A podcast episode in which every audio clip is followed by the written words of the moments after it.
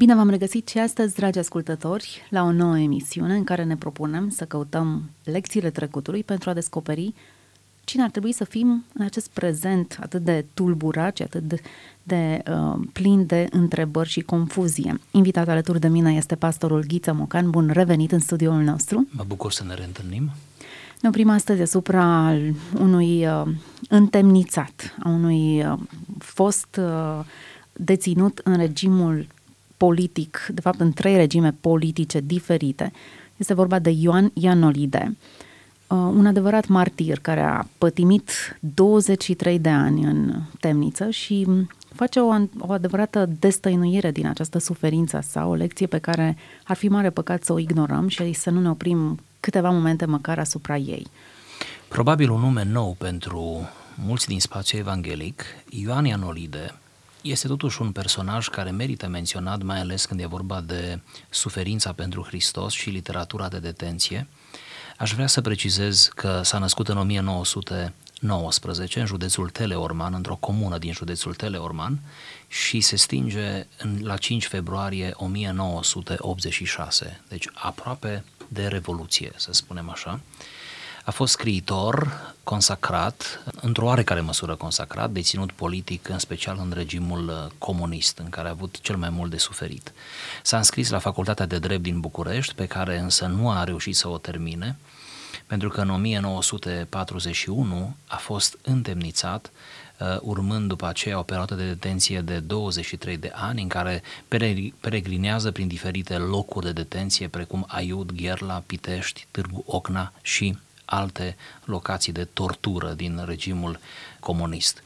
De asemenea, aș mai menționa că s-a întâlnit și a avut o frumoasă părtășie și fructuoasă relație în perioada de detenție cu Richard Wurmbrand, pe care îl menționează de altfel și întâlnirea cu Richard Wurmbrand în, într-o carte de-a lui, în cartea Întoarcerea la Hristos, care de fapt este o carte postumă, ce reunește memoriile, amintirile uh, lui de după uh, de după detenție. Sigur, cartea n-avea cum să apară înainte de 89, de aceea spun, e o carte care a apărut în uh, perioada democratică după Revoluție. Așadar, Ioan Ianolide e un nume care merită reținut în contextul unui, unei suferințe tragice, dramatice pentru Hristos și a unei anumite verticalități.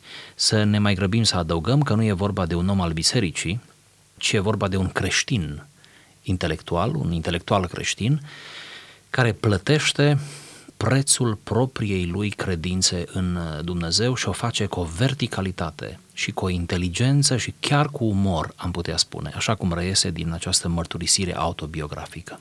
Haideți să ne oprim asupra unui pasaj ca să ne facem idee puțin despre cine și despre ce vorbim. Am împlinit 64 de ani, spunea Ioan Ianolide în anul 1984, deci înainte cu 2 ani de deces. Din 1919 până în 1941 am fost în conflict cu lumea burgheză care a degradat rușinos viața creștină. Din 1941 până în 1964 am fost întemnițat, chinuit și batjocorit, la început de dictatura antonesciană, apoi de cea comunistă. Din 1964 până astăzi sunt încarcerat în mine însumi, deoarece lumea mă ostracizează, mă umilește și mă desconsideră. Totuși, nu eu, ci Hristos este urât și prigonit în mine. Așa se deschide testamentul sau mărturisirea de credință a acestui mare om, acum în libertate la momentul la care scrie, dar într-o libertate suspectă, într-o libertate care nu îi oferă totuși spații prea largi de gândire și de manifestare, pentru că, deși spune că din 64 este liber, este încarcerat în el însuși, printre oameni care nu înțeleg, de fapt, ce a făcut el, ce l-a împins pe el sau ce l-a dus pe el spre detenție și suferință și care îl ostracizează, îl umilesc și îl desconsideră, ceea ce este un fel de povară a libertății. Interesant, așa ar trebui să arate statutul unui creștin la polul opus față de ceilalți? Faptul istoric dovedește că și alții care au suferit pentru credință în regimul comunist s-au adaptat foarte greu când au ieșit din detenție. pentru că au fost priviți cu suspiciune. Vedeți, omul este o ființă suspicioasă. Omul uh, are nevoie de foarte multe dovezi ca să accepte, să creadă, să înțeleagă. Fiecare om are limitările lui și preconcepțiile lui și uh, probabil Probabil că aceasta este soarta multor sau a majorității deținuților uh, politici care au fost închiși pentru credință, pentru că greu după aceea s-au regăsit și au reușit să se reafirme și poate niciodată nu au fost mulțumiți. Cel puțin despre Ioan Ionolide putem să bănuim că n-a fost niciodată mulțumit, uh, liniștit, fericit în noua postură în care s-a găsit. Să mai precizăm că el a murit în comunism, adică el trăia în libertate, dar într-o țară stăpânită de comunism, de ateism și care lupta împotriva lui Dumnezeu. Și atunci singura diferență era că nu mai este încarcerat în, în închisoare, ci este încarcerat în el însuși. Urmărit tot timpul, el, el până la moarte a fost urmărit îndeaproape de securitate. Um, mi se spune că ar fi vrut să îmbrățișeze cariera monahală, însă nu i s-a îngăduit, ci a lucrat într-o cooperativă de produse artizanale. Interesant, să dorești să predici sau să duci o viață să te legată de solitudine. biserică și da. să fii constrâns nu doar să lucrezi între oameni, ci, doar, ci, ci chiar să îmbrățișezi o carieră care e total opusă formării tale. El era un intelectual. Iată un detaliu biografic uh, fascinant. Un intelectual care, încarcerat în el însuși, nu? în libertate, dar în comunism, își dorește ca un refugiu. Pentru el, spațiul monahal, adică retragerea într-o mănăstire, ar fi fost un refugiu extrem de viabil și de, de normal pentru epoca aceea.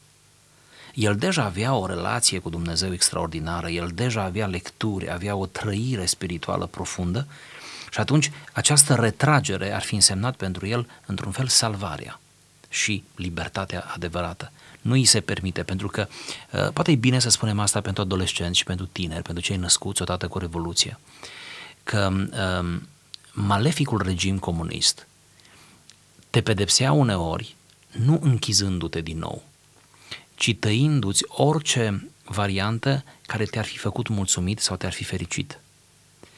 Adică observând cu atenție care sunt înclinațiile tale, dorințele tale, aspirațiile tale și să pur și simplu să-ți taie calea. Au fost oameni uh, creștini tineri creștini care și-au dorit să studieze în facultăți științe umaniste bunăoară și nu li se permitea.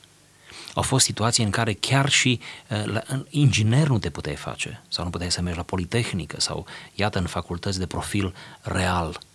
Uh, deci uh, era un mod al lor, un alt mod de a pedepsi credința. Ori pe Ianolide îl pedepsesc nepermițându-i să meargă la mănăstire, să se retragă, știind că dacă îl reții pe el acasă în oraș, între oameni, în viața citadină, da, l-ai nefericit, l-ai pus într-un context nefavorabil. Ce de remarcat e că acest document ajunge la noi după ce l-a redactat, probabil de mână, mă gândesc că nu avea mijloace să-l scrie la o mașină, dar și-a ascuns foaie cu foaie Și să mai precizăm că o mașină de scris putea fi, putea fi pedepsită da, să ai mașină de scris putea să te ducă la proces. Era deja un, o încălcare a legii. Să spunem într-o epocă în care avem atâtea device-uri. Oare cum ar fi arătat comunismul într-o astfel de epocă? Hmm. Nici nu ne putem imagina. Da. Întorcându-mă la Ianolide și-a ascuns foaie cu foaie în piciorul unei lămpi foarte interesant. A găsit uh, varianta să nu uităm că în acea perioadă perchezițiile erau foarte dese, nu puteai în propria ta casă să te bucuri de intimitate și de propriile tale lucruri, nu aveai simțul proprietății. O bună parte din manuscrise, nu neapărat la Ianolide și la alții, care ne-au supraviețuit și au ajuns ca să fie acum publicate și apreciate, s-au salvat pe la prieteni pe la rude îndepărtate sau trimise cu foarte mare risc în străinătate. Avem istoria lui Stelian Tănase, care povestește trădarea unui prieten, unui, a celui mai bun prieten, dacă putem spune așa. E interesantă această dezvăluire. Poate într-o altă emisiune ne oprim asupra unor episoade de acestea de istorie comunistă, modul în care au reacționat atunci oamenii, felul în care erau tratate relațiile din spectrul acesta al bănuielii. Oricine putea fi un turnător, oricine te putea uh, trăda și îți putea spune ce ai în casă sau care sunt relațiile compromițătoare pentru regimul comunist. Era un cult al suspiciunii pe care comuniștii l-au alcătuit, l-au construit bucată cu bucată și când au ajuns să termine edificiul acesta, de fapt ei și-au atins într-un anumit fel scopul astfel încât să te temi de oricine și nimeni să nu mai prezinte siguranță. Ori de câte ori suna cineva la ușa noastră, vecina din fața ușii deschidea ușa și stătea în prag. Haideți să ne întoarcem la Ianolida și la mărturisirea sa emoționantă și tristă în același timp. E foarte multă durere aici, nu poți uh, lectura cu ușurință. Nici măcar nu, nu poți să, să treci peste ea, ci trebuie să te oprești și să fii izbit, realmente izbit de cuvintele sale. În această situație în care el e traumatizat, lovit, ostracizat, interesant că nu se socotește o victimă, ci îl vede pe Hristos urât și prigonit în sine. Totuși nu eu, ci Hristos este urât și prigonit în mine. Ce interesant rezolvă el propria lui suferință. Vedeți, pentru unii suferința sau punerea la colț, marginalizarea, este un, o oportunitate, o ocazie prin care să se mândrească, să se fudulească, să se pună pe ei în evidență, să devină eroi și victime, într-o oarecare măsură ei sunt victime, dar să, să se propună și să revendice de la lume, de la cosmos, de la sistem, de la oameni, de la biserică, de la cei dragi, să revendice un fel de recunoaștere totală, de plină, la, la un moment dat maniacală. Deci uh, postura de victimă a unui regim ateu și atât de, atât de nociv precum a fost comunismul, poate scoate din tine ori un uh, luciferic și care să-ți revendici la infinit meritele, și parcă niciodată să nu-ți fie satisfăcută setea aceasta de recunoaștere, un luciferic sau un sfânt. Iar sfântul se ascunde sub aceste cuvinte, nu eu, ci Hristos este urât și prigonit în mine. Pentru că, nu așa, Ianolide ne transmite printre rânduri ideea că un creștin este purtător de Hristos, este Cristofor, dacă nu-L purtăm pe Hristos în noi, dacă nu trăim ceea ce Apostolul Pavel spunea și acum nu mai trăiesc eu, ci Hristos trăiește în mine. Păi dacă Hristos trăiește în mine, înseamnă că cine mă apreciază pe mine, cine mă încurajează pe mine, îl apreciază pe Hristos, cine mă lovește pe mine, îl lovește pe Hristos. Să pot să afirm lucrul acesta, în același timp să fii smerit, să fii umil și să fii realist și să fii uman în același timp. Totuși, Hristos este urât în mine. Cum ne uităm la evenimentele grele prin care trecem fiecare dintre noi? Și poate nu așa de grele ca și cele prin care a trecut Ioan Ianolide. Într-un fel, detașarea îi prinde bine. Nu cu mine au ce au, ci cu Hristos. Nici nu ne putem salva altfel decât prin detașare. Meister Eckhart, un mare gânditor și mistic medieval, spunea că cea mai mare virtute pe care Dumnezeu a dat-o omului este detașarea, capacitatea de a se putea detașa pe de o parte în plan moral, adică de cele rele, să nu le săvârșească, să se lupte cu instinctele, pe de altă parte detașarea de necazuri, încercări, tot ceea ce ne apare ca un inconvenient, ca un nefavorabil în viață și să putem depăși momentul acela. Mereu să fim cu un pas înaintea necazului, un pas înaintea suferinței. Ianolide chiar reușește asta. Haideți să intrăm puțin în închisoare alături de el și să vedem ce înseamnă această experiență din perspectiva lui. Am stat aproximativ 5 ani în totală izolare, de unul singur în celulă, flămând și gol. Am stat peste 15 ani în camere comune, unele mai mici, altele mai mari, în care locuiam zi și noapte, obligat să facem toate necesitățile în interiorul camerei. Uneori eram înghesuiți până la 8 inși într-o celulă de 2 metri pătrați, încât dormeam câte 2 sau 3 sau 4 pe un pat și ne frecam sufletele și trupurile clipă de clipă unii de alții. Mizeria, teroarea gardienilor, foamea, frigul și boala ni se păreau ușoare, pe lângă teroarea reciprocă ce se crea între oameni diferiți, deznădăjduiți și adesea decăzuți. Două feluri de prigoană aici, nu? Două tipuri de suferință. Suferința venită din exterior, din partea gardienilor și al sistemului concentraționar și suferința mai acută, mai puternică, mai profundă, pe care și-o creau ei, între ei, deținuții. Spațiile mici. Faptul că, ce frumos se exprimă, ne frecam sufletele și trupurile unul de altul. Faptul că nu mai exista o zonă de intimitate, de tampon între două persoane, nu? Ci era, erau toți puși acolo ca animalele, în mod intenționat pentru a produce o, o atmosferă insuportabilă în celulă. Mă întreb când i-a fost mai greu, atunci când a stat 5 ani în totală izolare sau cei 15 ani împreună cu alți deținuți. E greu de spus. În literatura de detenție am găsit uneori uh, impresii și, și de o parte și de alta, să spun așa. Sunt care spun mai bine mi-a fost în izolare, mai bine, mult spus mai bine, oricum a fost mai suportabil. Pe de altă parte, Richard Wurmbrand, de exemplu, spune izolarea mi-a produs o teamă teribilă că voi nebuni și prefera, la un moment dat, să fie cu cineva, chiar dacă aglomerați iarăși, iarăși cu alte tipuri de suferință. Până la urmă, când erau o perioadă mai îndelungată, mulți în celulă probabil își doreau să fie singuri, apoi după o perioadă de izolare totală își doreau să fie și alții împreună cu ei. Nu, am fost niciunul dintre noi izolați la modul acesta, dar și eu știam scrierile lui Richard Wurmbrand. Richard Wurmbrand spunea, și cred că acesta e un adevăr, ceilalți, oricât de incomozi devin la un moment dat, reușesc să ne facă să ne definim normalitatea. Chiar dacă ei sunt total dezaxați și anormali, tocmai prin dezaxarea și anormalitatea lor, fac pe mine să-mi redefinesc normalitatea și cred că avea dreptate, oricât de incomodă este prezența cuiva și poate că aceasta ar trebui să sublinieze încă o dată faptul că suntem persoane sociale și că relațiile cu ceilalți aduc echilibru. Sigur. Prezența cuiva este preferabilă în raport cu absența lui totală sau singurătatea, fără îndoială. Asta în contextul unei societăți foarte individualiste cum este a noastră. Ne izolăm cu calculatorul, tableta noastră, trăim, aproape ajunge să ne fie bine cu noi înșine, în timp ce Dumnezeu ne împinge în lume să ne frecăm sufletele și trupurile, doare, e enervant și supărător uneori, dar aceasta este normalitatea. Ce paradox! Ioan Anolide și alții ca el au fost închiși în închisorile acelea, în, în, în acele celule unde erau păziți de gardieni și în mijlocul unui sistem de tortură inimaginabil, în vreme ce noi, acum în libertate, fără gardieni, ne închidem singuri. Ne înconjurăm de aparate, de tehnologie, de device-uri, de navigăm în spații virtuale și uităm să mai vorbim unii cu alții.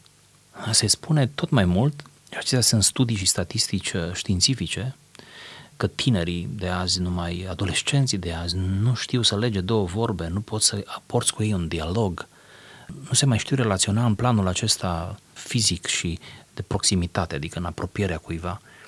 Nu știu să se comporte. Fenomenul emo nu? este la mare dezbatere astăzi. Până la urmă, fenomenul acesta emo de care bunicul meu nu, nu știa, nu? Și părinții mei, nu știu cât înțeleg ei din fenomenul emo, da? Nici eu nu înțeleg prea mult din fenomenul emo, dar l-am dat ca exemplu forme din acestea de autism social, de retragere în tine, dar nu o retragere de tip mistic sau nu, monahal, ci o retragere non-retragere, nu? Să-ți, să te refugiezi într-o iluzie, iluzia că ai atâția prieteni pe rețele de socializare, pe Messenger, pe Skype, așa, atâția prieteni că ești înconjurat cu de atâta atenție și atâtea like-uri și așa mai departe și paradoxul, în fond, să te simți singur, să te simți încarcerat în tine însuți, nu? Și altfel decât era pe timpul comunismului. Deci mă gândesc că până la urmă, în spate este scopul viclean al diavolului de a ne face să ne ascundem unii de ceilalți, de a fugi unii de ceilalți, de a nu intra în interacțiune, de a nu mai vrea să ne facem vulnerabili, pentru că fiecare avem, într-un fel, decepțiile noastre cu oamenii. Și în orice relație interumană produce decepție și bucurie, dar asta trebuie să ne fie clar. Dar lucrurile sunt amestecate aici.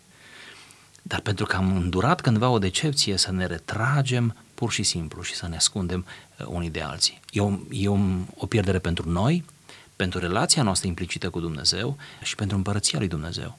Că nu putem duce Evanghelia decât împreună mai departe. Și evident ne dezaxează. Ar mai merita aici subliniat faptul că solitudinea e diferită de singurătate și că în zgomotul și tumultul acestei lumi trebuie să avem momentele noastre de solitudine, să, să închidem ușa și să stăm puțin, să ne cântărim, poate chiar să ne oprim asupra unui text ca acesta și să, să lăsăm gândurile noastre să ne vorbească. Solitudinea e o virtute. Singurătatea e un blestem. E o durere, e o boală. Solitudinea, ceea ce facem noi aici, chiar și azi, cred că este o invitație la solitudine. Cred că sper să reușim punem niște texte, aducem niște texte aproape de urechea ascultătorilor, de mintea lor. Și uh, atunci când avem tentația să ne lamentăm, noi cei liberi, noi cei care trăim în democrație, nu? Noi cei care putem călători oriunde vrem în lume.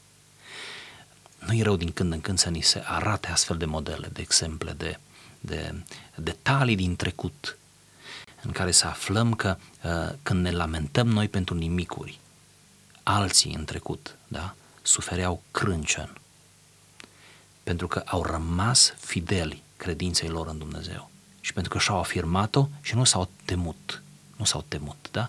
care au, au renunțat, n-au renunțat, uh, uh, li s-a interzis să-și continue studiile.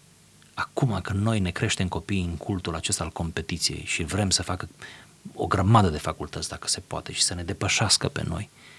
Și au fost care și-au, și-au frânt viața, nu? Și profesia lor și formația lor intelectuală, intrând în temnițele reci. Da?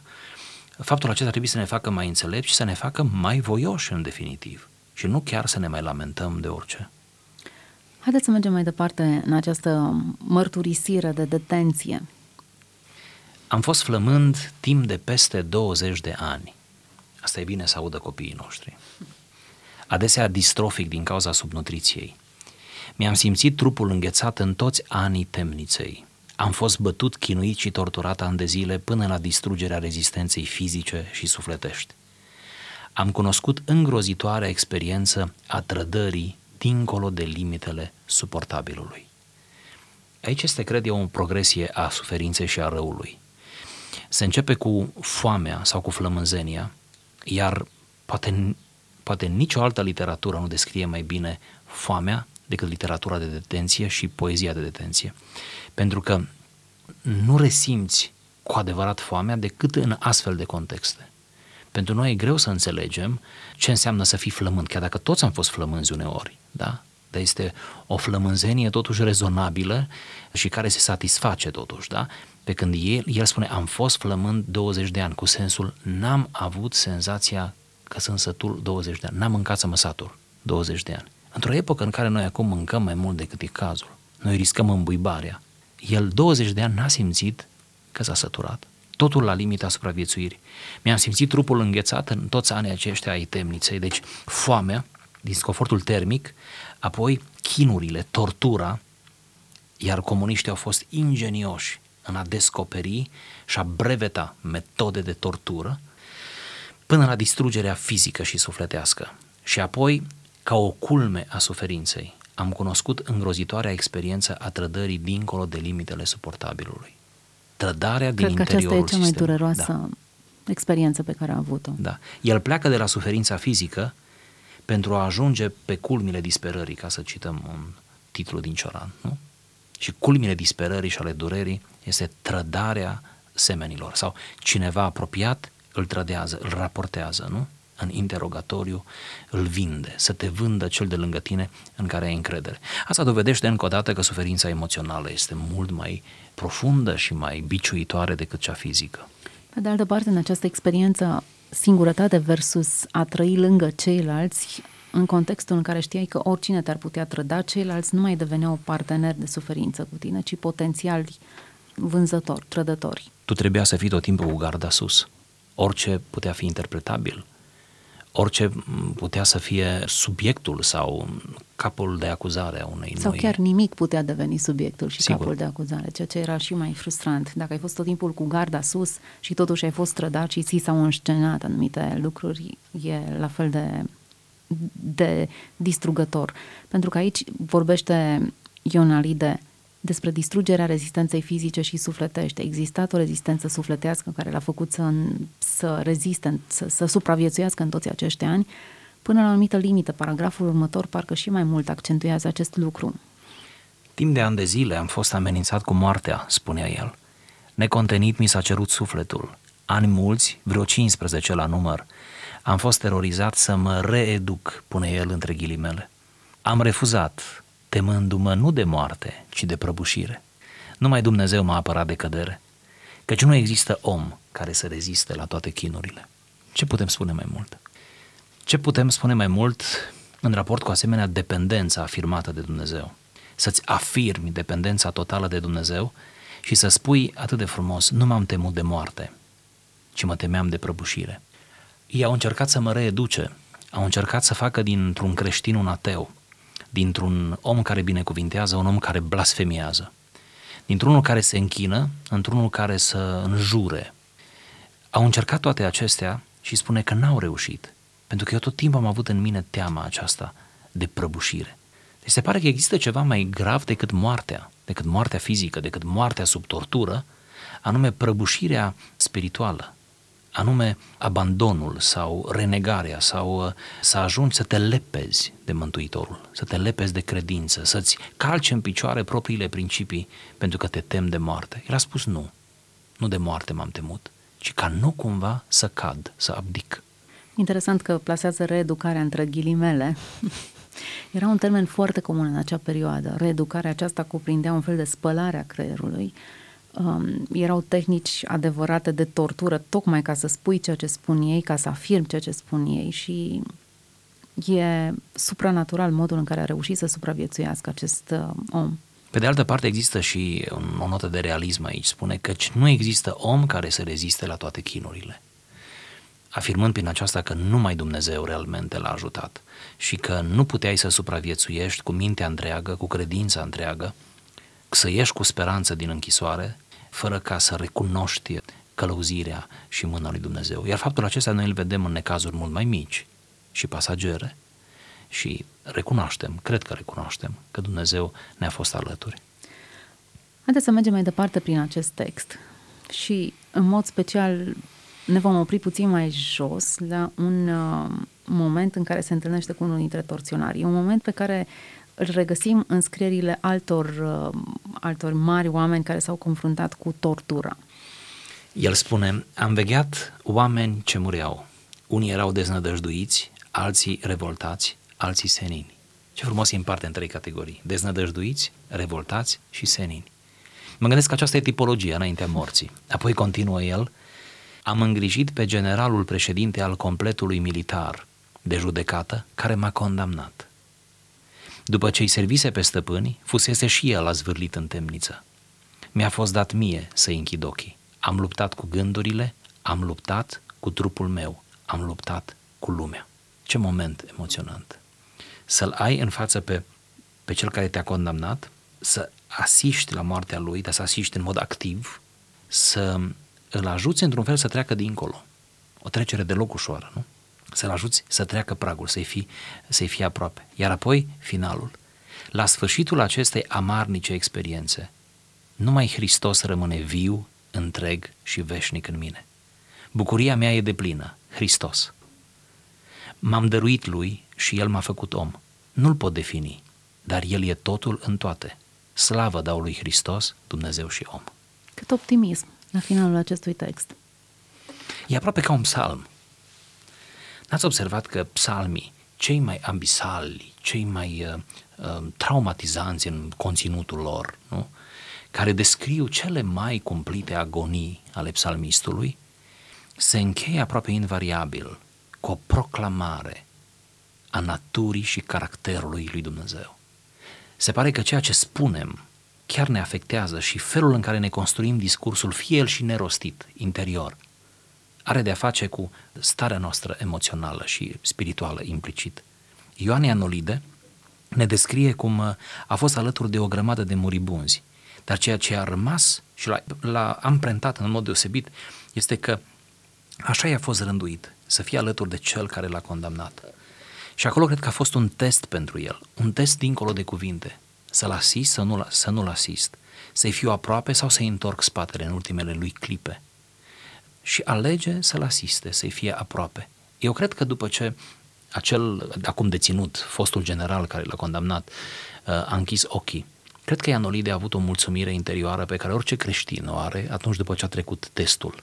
Un test de altfel foarte greu, să ierți, să-ți accepti, să-i fii aproape celui care uh, te-a împins într-un fel, te-a condamnat la chinuri și la, la suferințe. Marele test, cum foarte mulți deținuți l-au avut. Cred că secretul e în ultima frază în care explică de ce a avut până la urmă puterea de a se lupta cu trupul lui, cu mintea lui, cu gândurile lui și mai ales cu lumea întreagă. Hristos era înăuntru. Numai Hristos, spune el, rămâne viu, întreg și veșnic în mine. Într-un sine atât de tulburat de amintiri, într-un trup atât de hărțuit și zdrobit și la limita rezistenței adus în, în pragul morții. Într-un regim încă marcat de comunism și de ateism, deci într-un regim încă ateu, pentru că Ianolide nu i-a fost dat să vadă bucuria anilor 90. Iată, mărturisirea unui om care ne provoacă astăzi, într-o vreme a libertății, să ne ajustăm, așa cum acorzi un instrument și îl aduci la tonalitatea care trebuie, să ne ajustăm și noi frecvența interioară. Cu siguranță nu putem avea percepția acestui om asupra suferinței a vieții, a relațiilor, însă Hristos rămâne același, în vreme de pace, de prosperitate sau în vreme de tortură. El rămâne singurul punct fix al existenței noastre, El, Dumnezeu, El, Hristos. El, așa cum îl numește Anolide, Dumnezeu și om. Slavă dau lui Hristos, Dumnezeu și om. Și aceasta bine ar fi să fie deviza vieții noastre, privind la astfel de exemple. Aș recomanda părinților, dacă mi se permite să fac o recomandare părinților, să citească pruncilor când ei înțeleg, când ei sunt curioși, când au perioada aceea de pubertate, adolescență, a căutărilor, când își caută modele, să o facă într-un mod creativ și inteligent, să le citească sau să le pună sub nas astfel de mărturii sau filmulețe sau documentare cu mari martiri, mari oameni care au suferit pentru credința lor, indiferent de confesiune. Dar cine ajunge să plătească cu sănătatea, poate chiar cu viața, propria lui credință, acolo cred că confesiunea devine aproape un amănunt. Câtă vreme el a atins o asemenea devoțiune față de Dumnezeu, încât e dispus să renunțe la tot, să piardă tot și să sufere. Aș vrea să aduc aminte pe această cale și alte nume să menționez. Probabil ne vom întâlni cu ele în dezbaterile viitoare. Nikifor Crainic, bună oară, este iarăși un nume celebru în zona aceasta de literatură, de detenție, de martiri. Radu Gir, care a scris niște poezii fabuloase, fiind închis în detenție.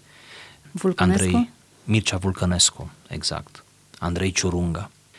Și atâția alții. I-am menționat pe aceștia pentru că în urma lor a rămas o, o literatură, un, a rămas texte, au rămas poezii. Dar nu numai. Richard Wurmbrand, de asemenea Nicolae Moldoveanu, cântecele lui noi le cântăm atât de, atât de ziditoare și astăzi. Să ne gândim după aceea la poeți evanghelici care au suferit pentru, pentru credință. Deci cred că ar trebui să, să cultivăm în inima noi generații și să le aducem aminte că nu întotdeauna a fost democrație și că țara noastră și lumea a trecut prin mari convulsii și totalitarismele au fost cândva atât de pregnante și de nimicitoare și că nu știm ce va fi în viitor. Prin urmare să ne înțelepțim privind la alții și la suferința lor. Am făcut astăzi o călătorie în trecut alături de Ioan Ianolide, un um, întemnițat care timp de 23 de ani, sub trei regimuri politice, a fost închis, a gustat tortura, suferința, dezumanizarea, am putea spune, dar și-a păstrat intactă credința în Hristos Isus, lecții de istorie pe care le-am învățat astăzi și sperăm că ne-am asumat adevăruri care pot să ne facă să trăim cu responsabilitate această viață. Mulțumim pastorului Ghiță Mocan pentru prezența în emisiune și ne reauzim data viitoare cu o nouă pagină de istorie în care descoperim cine suntem noi și mai ales cine putem deveni prin Hristos. Să fiți binecuvântați!